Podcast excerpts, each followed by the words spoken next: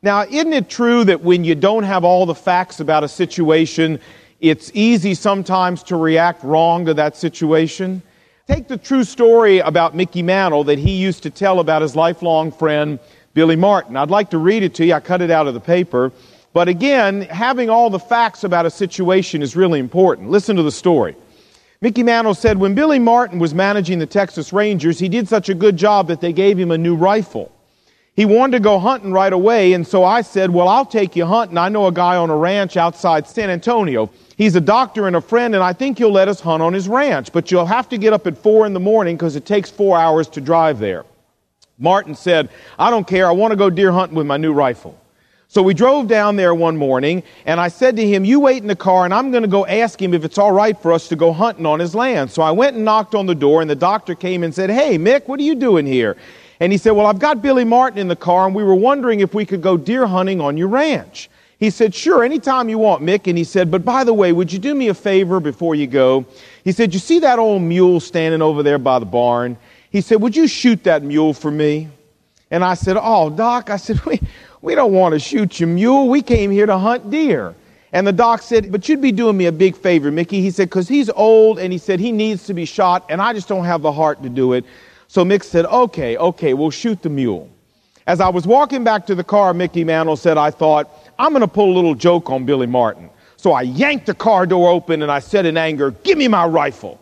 And Billy said, what's the matter? Mickey said, we drove four hours down here to go deer hunting and this guy won't let us. I'm going to go over there and shoot his mule. So Billy said, Oh no, no, don't do that. He was trying to grab the rifle back, saying, We'll get in trouble. We'll go to jail and everything. And I said, Give me that rifle. And I went over there and I loaded the rifle and I ran out to the barn and pow, I shot the mule right in the neck. And the mule fell over and then right behind me, I heard three shots. Bam, bam, bam. And I turned around and there was Billy Martin with his gun and he said, and see there, I got three of his cows too.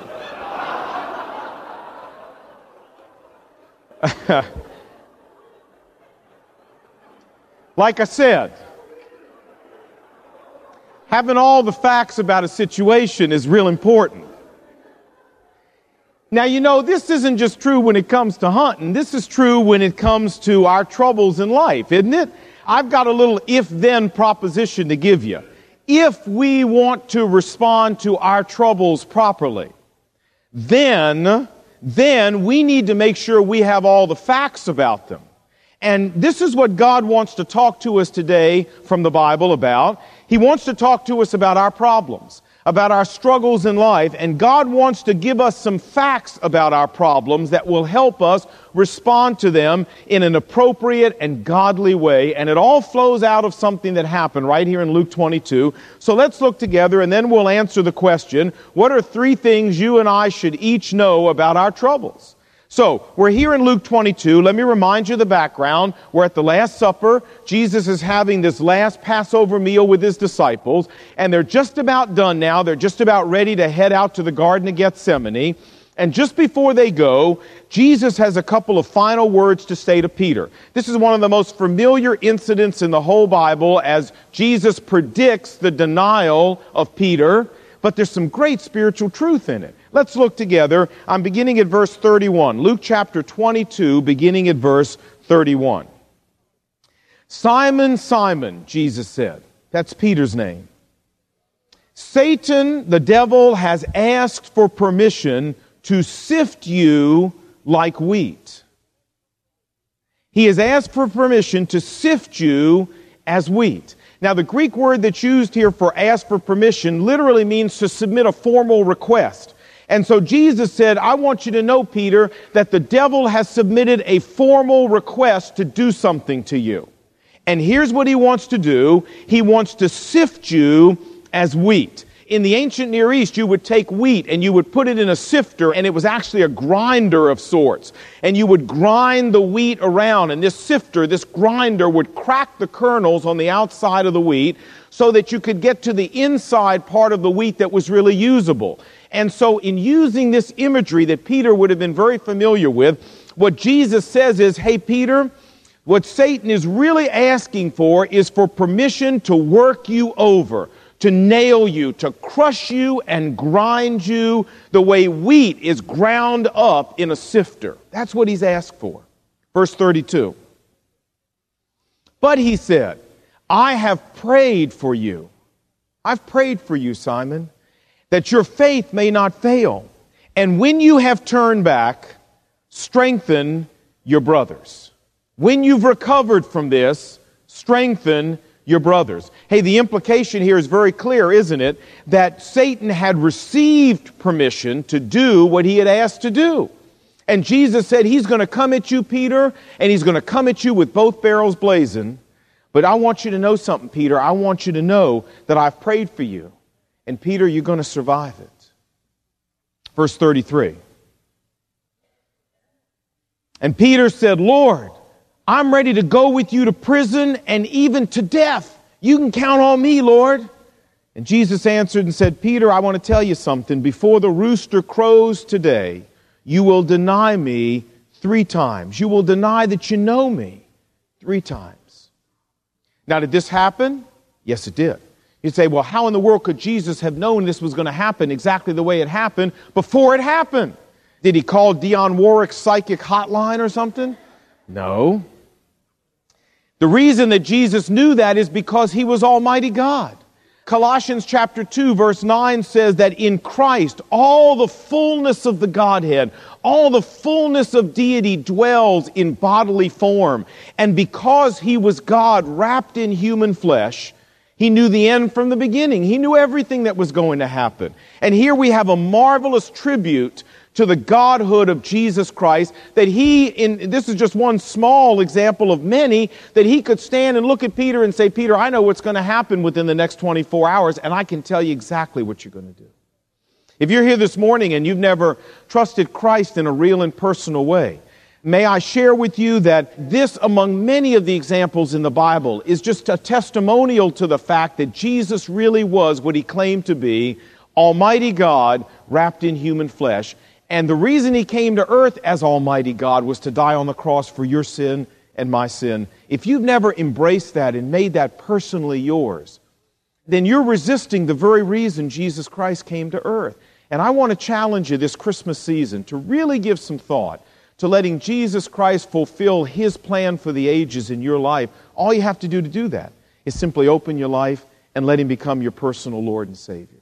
God himself came to die for you. That's pretty impressive. Well, that's as far as I want to go in the passage this morning. We're going to come back next week and we're going to talk about Peter's boastfulness. You know, Lord, you can count on me. And the fact that he couldn't follow through on that, that's a whole study in itself. But what I really want to talk about this morning is Jesus' words to Peter about Satan's activity and the insights that this passage gives us into our problems in life. Now, I want to do something with you. I want you to close your eyes with me. I'm not going to, you know, throw anything at you. Just, you can trust me. Close your eyes just for a second and clear your mind. And I want us to play a tiny little word association game. I'm going to say a little phrase and then I want you to see what pops into your head. You ready? Okay, get your mind clear. Here we go. Here's the phrase. The biggest problem in your life right now. Did you get something? Well, I can't say for certain what it is that popped into each one of your minds, but I'll bet that I'm right when I say that something popped into everybody's mind here. And you know the reason for that is because we all have problems. We all have tough circumstances. Job said, man born of woman is of few days and full of trouble. And the older I get, the more I realize that everybody in the world has trouble. Everybody in the world faces circumstances that challenge their endurance, that challenge their patience, and that many times challenge our faith. And there are three truths about our troubles that Jesus' words to Peter tells us right here in this little passage that I want you to take the problem that just came into your mind and I want you to apply these three truths to that problem. And I believe that if you will, it'll transform the way you see that problem and it'll transform your ability to deal with it. So what are these three truths about our troubles that God wants us to know? I want to give them to you. Here we go. When it comes to our troubles, here's principle or truth number one. Truth number one is that they're inspected. They're inspected. You see, this is one of the great mysteries of heaven that God tells us about in the Bible. Look right here. Jesus said, Satan has asked for permission. Satan has filed a formal request before he could take any action against you, Peter. And this request was submitted to God Himself, who inspected it, who assayed it, who then set the limits and the boundaries on what Satan was allowed to do to Peter. And now, whatever happens, Peter, I want you to know first, it's been inspected. Now, folks, this is not the only place in the Bible that God teaches us this great mystery of heaven. I want you to turn back in the Old Testament to the book of Job. The book of Job, it's just before the Psalms, Job chapter 1. And this is another place in the Bible where God teaches us this great mystery that goes on in heaven. Job chapter 1, and I want to read a couple verses to you beginning at verse 6. One day the angels came to present themselves before the Lord, and Satan also came with them. Verse 7 And the Lord said to Satan, Where have you come from? And Satan said, From wandering up and down along the earth. Verse 8, and the Lord said to Satan, Have you considered my servant Job? I'm really proud of him. There's nobody on earth that follows me like he does. Verse 9, Satan said, Well, does Job fear you for nothing? Verse 10, haven't you put a hedge around him and his household and everything he has? You've blessed the work of his hands so that his flocks and his herds are spread out through the land. Now notice that Satan says, God, you've put a hedge around Job so I can't get to him. You've put a protective electric fence around him, spiritually speaking, and I can't get to him. Verse 11. But you stretch out your hand and you strike everything he has. You let me go do this. You let me sift him like wheat, and he'll curse you to your face. There's the challenge. Verse 12. Then the Lord said to Satan, Very well, everything he has is in your hands, but on the man himself you can't lay a finger. Now, here, even though God allowed Satan some activity, some access to Job, would you notice he set definitive limits on what the enemy was and was not allowed to do to this man? If you look over in chapter 2, verse 4, Satan said, Skin for skin, let me touch his skin and he'll curse you to his face. Verse 6 of chapter 2, and the Lord said to Satan, Very well, he's in your hands, but you must spare his life. You can tee off on him physically, but you can't kill him. And in both of these cases, friends, God set the limits. Now, this same principle holds true with you and me as Christians, with every single believer in Jesus Christ today. God has put a spiritual hedge around each one of us. And any problem, any trial, any crisis that comes into our life, we can be absolutely sure that it has first been assayed and inspected and limited, delineated by a loving Heavenly Father before it's ever allowed to touch our lives. Now, you know what I really like about this?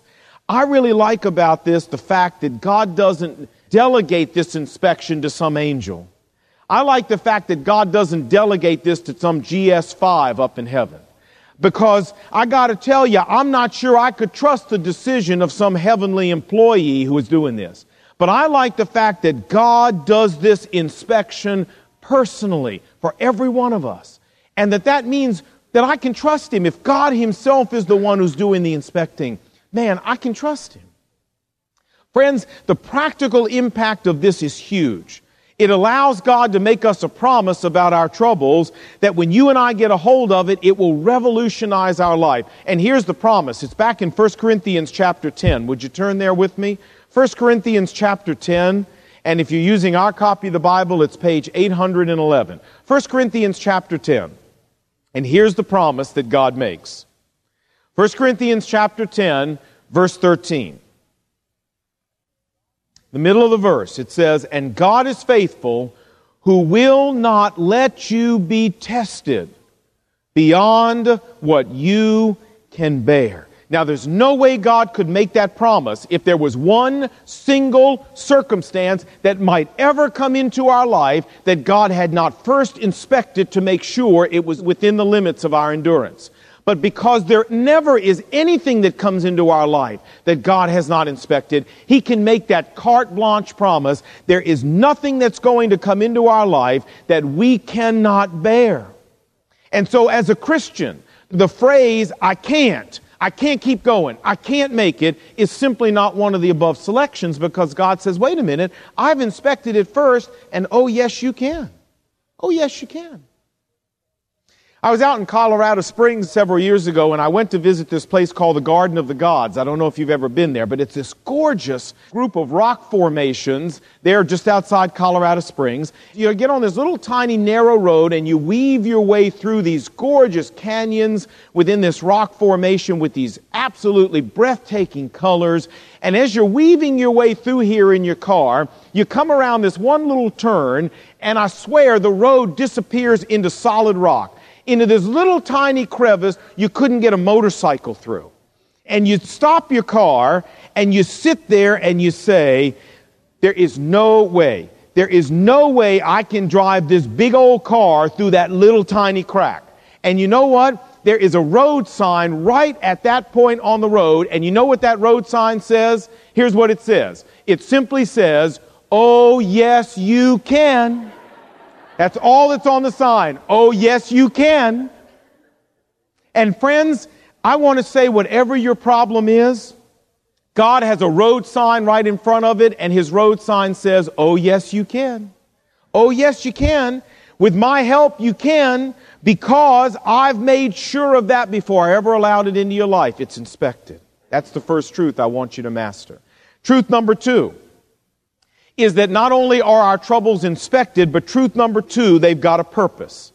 Our troubles have a purpose in our lives. We've coined a new phrase in America where we always go around now lamenting senseless violence. Have you heard that phrase? Senseless violence. And for us as people, anytime something seems senseless, we have a hard time dealing with it. If things need to make sense to us, that helps us with our problems. And you know, when Jesus tells Peter that Satan's going to work him over, when he tells Peter that Peter's going to deny him and disown him, when he tells Peter that Peter's going to have a major crash and burn, in the very same breath, he also says, Now, Peter, God has a purpose in this for you. Because he says to him, When you have turned back, when you've been restored, then Peter, you're going to use this experience, you're going to use this crash and burn and your recovery from it. You're going to use it to what? To strengthen your brethren, to minister to other people, to help others, Peter. This is going to have a purpose in your life. And listen, this is exactly what Peter did.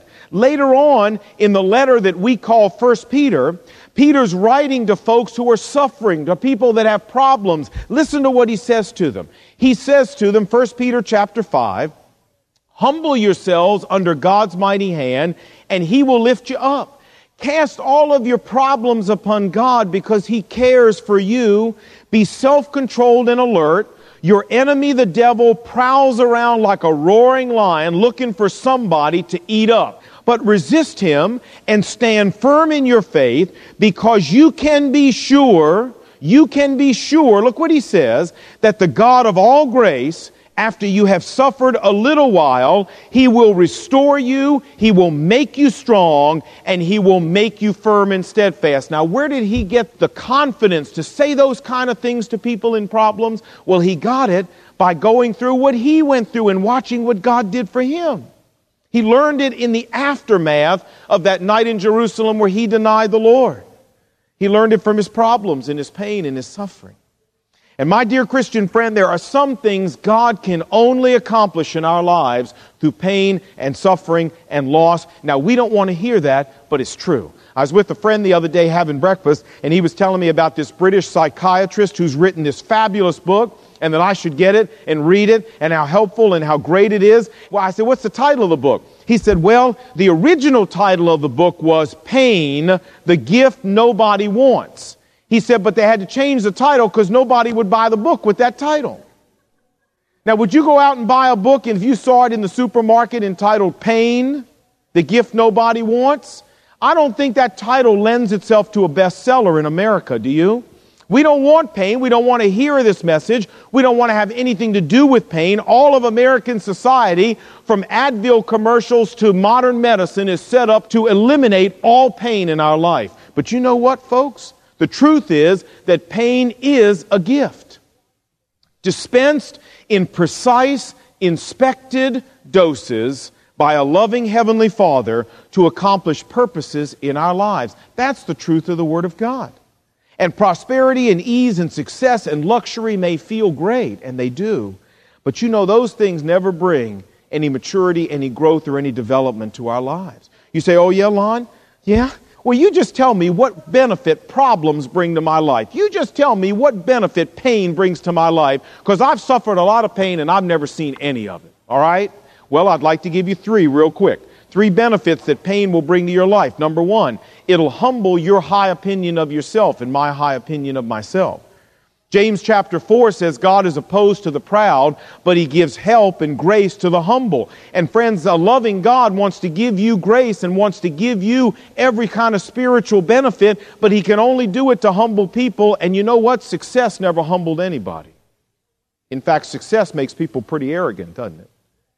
And for God to be able to give you grace, you've got to be humble. And the only way to humble anybody is through suffering and heartache and pain. I never met anybody that got humble from success and prosperity. Number two, the second purpose that pain has in our life is it teaches us to depend on God instead of ourselves.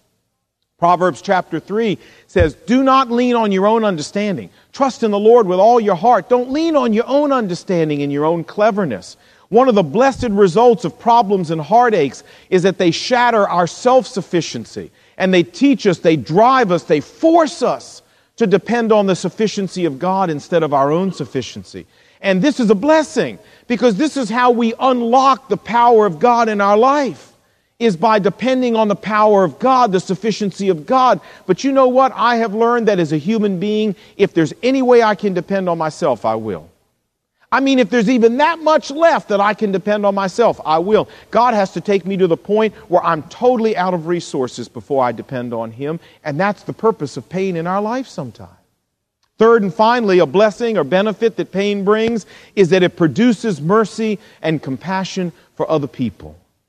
Jesus said, Peter, after you've been through what you've been through, you're going to be much better able to strengthen and help your brethren. You know, Peter was a pretty arrogant guy. Peter was the guy who beat on his chest and said, Oh, all these other yellow bellies may go off and deny you, but not me. I'm a rock. I'm strong. I'm courageous. I'm not like these other bums. Well, now, does that sound like the kind of spirit that could encourage and support anybody in trouble? No, I don't think so. But suffering has a way of stripping all that down and making us able to identify with people who are going through tough times. I was down at the Baddour Center in Mississippi this past week. You know, was the one I showed you the little video clip on a couple weeks ago, the Center for Adults with Mental Retardation. And it was one of the most moving things I've ever done in my life. I mean, you know, I was driving from Senatobia, Mississippi back to Memphis where I was staying overnight after being there all day. And I was listening to a little tape of their singing group called The Miracles.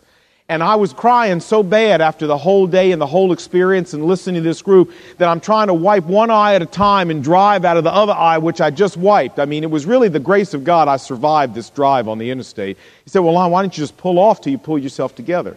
Well, that's too sensible. I don't do sensible stuff. I, you know, I press God's grace to the limit. But anyway, while I was talking to the director down there, at the end of the day, I said to him, I said, you know, before my little girl who's struggling with seizures and delayed development and possible mental retardation, before my little girl came along, you know, I said, Steve, I might have come down here and been impressed with what you were doing.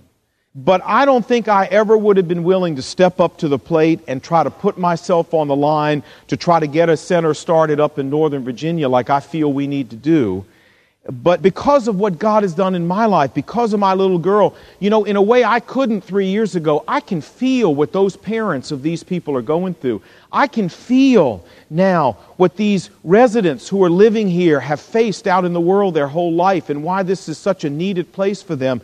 And the only reason I can feel that now is because of the pain God's put me through in my life. I never would have been able to feel that three years ago.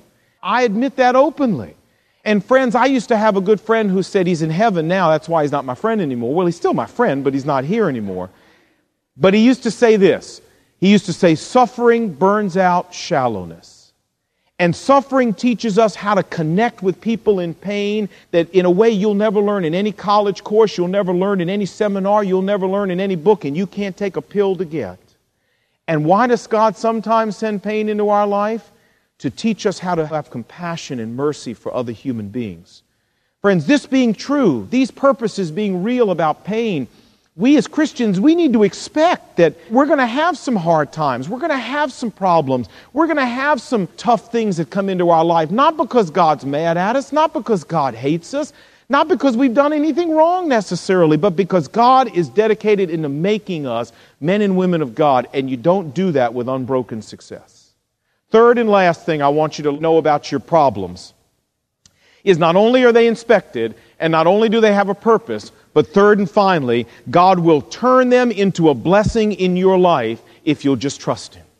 God will turn him in a blessing in your life if you just trust him. Now, didn't that hold true for Peter? You say, well, what kind of blessing was this? He denied the Lord and ran away. Yeah, but Galatians chapter 1, Paul said, I went up and I met with Peter, who is a pillar of the church and to whom God has entrusted the gospel for the Jewish people. Now, isn't that interesting? That this is how Peter was perceived as a pillar of the church and the one entrusted more than any other single person with taking the gospel to the Jewish people. And you know where that came from? Where did that mantle that even Paul recognized, where did that come from? Well, it came from John chapter 21, where after Peter had run away and gone back to fishing because he had denied the Lord, Jesus went and got him and called him and said, Feed my sheep, feed my sheep, feed my sheep, Peter. And everybody knew that Jesus had given Peter that mantle. But you know that never would have happened in Peter's life if he hadn't first gone through the experience of denying the Lord. And so God turned it into good in his life, into a blessing. And friends, there's a verse in the Bible, most of you know it, that says God works all things together for good God works all things together for good, not just the good stuff and the medium stuff, but the tragic stuff. God works everything together for good. Romans chapter 8 verse 28 to those who will trust him. And if you will take your problem and you will trust your problem to God, God, I promise you, will overrule it. He'll override it. He'll flip flop it and he'll turn it into a blessing in your life by the time it's all over. You say, well, Lon, what's the timetable on that? One day, two days, a week? Well, it might be years. I don't know, but I'm telling you, God will do it. You say, Well, I know God can. I'm not telling you God can. I'm telling you God promises He will. It was true for so many of the famous people that we all know about. It was true for Joseph. You remember he was hated by his brothers, sold into slavery, framed by his master's wife, unjustly thrown into jail. He was used by Pharaoh's butler for the butler's own advantage. One adversity, one disaster after another for 13 straight years. And then when God had all the pieces in place, bingo, and before you know it, he's prime minister of Egypt. Did God turn it around for good for this man? Sure. In fact, he said to his brothers later, You intended harm for me, but you know what? God flip flopped it and turned it into a blessing. And how about Naomi and Ruth? You remember Naomi and Ruth? You know, Naomi lived across the Jordan River with her husband and her two sons, and Ruth married one of those two boys. The two boys' names were Mahlon and Chilion, which means weakly and sickly. That's what she named her kids. It's true. And anyway, weakly and sickly died, and her husband died, and so here she is, Ruth and Naomi. They're widowed, they're homeless, they're financially destitute. It looked like an irreparable tragedy. They come back home to their hometown of Bethlehem, and when Naomi arrives, Naomi says to all her friends, Hey, don't call me Naomi anymore, call me Mara, which means bitter in Hebrew, because the Lord has dealt bitterly with me. Hey, but what did God do? You remember old Ruth went out in the field one day to glean, and she met a fellow named Boaz? You remember that? And old Boaz, man, he was handsome and he was rich and he was loving and he was God fearing and he was tender and he was sweet. And the best part about it all was he was available. And before you know it, Boaz and Ruth are married. And all of a sudden, now Naomi and Ruth had security, they had provision, they had a family, and Ruth ends up in the line of the Lord Jesus Christ. Did God turn it around into a blessing? You bet He did. The Israelites at the Red Sea. I mean, how many more examples do we want? One more, okay? Pharaoh came out with all his chariots. He's up on the hill there. They got Pharaoh's chariots in front of them. They got the Red Sea behind them. You know the story. Things didn't look real good right then, did they? And Pharaoh pauses up on the hill and he says, You know, the God of Moses is a very poor general to give him no retreat. You say, How do you know he said that? Well, you know the answer was in the movie. You know, Yul Brynner said it. And by the time it was over, what happened when the Israelites were safely on the other side and Pharaoh's chariots were all at the bottom of the Red Sea? Didn't God turn it into a blessing? And I could keep going, but the point is, my Christian friend, that to all of these people, God was true to his promise, and God will be true to his promise to you. He's got it all under control, and he doesn't need you to do anything but trust him. That's all he needs. So these are the three principles about our problems that I want you to remember, about our troubles. All of us here have troubles this morning. Some of us have really tough troubles this morning, and we're hurting. Now, I'm not God, and I can't tell you why exactly what's going on in your life is going on, but I can tell you three great truths that'll work for any problem you've got. Number one, you've got to understand they're inspected, and oh, yes, you can. Oh, yes, you can. Number two, they've got a blessed purpose in your life. God's just not picking on you, God's trying to do something in your life with them. And number three, God's going to turn them into a blessing in your life if you'll just trust Him, if you'll just let Him. And if you'll take those three principles, my dear friend, and you'll stick them on top of your problem, it'll change the way the binoculars look at your problem. I tell you, it'll put a different lens in front of them for you.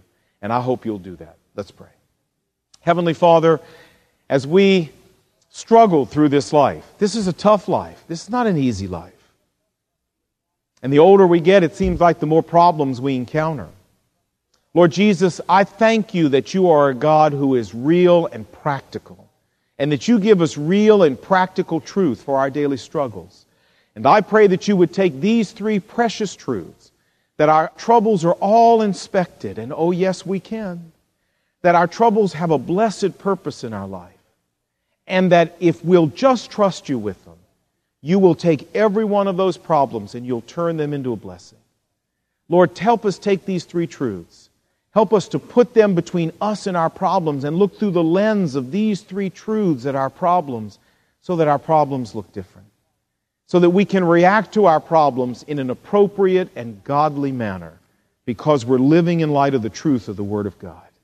So, Father, for folks here who are struggling, for folks here who are hurting, for folks here who are suffering, I pray that your word would be an encouragement and a source of hope and comfort to them this morning. May it change our lives because we've listened and internalized the word of God this morning. And we pray these things in Jesus' name. Amen.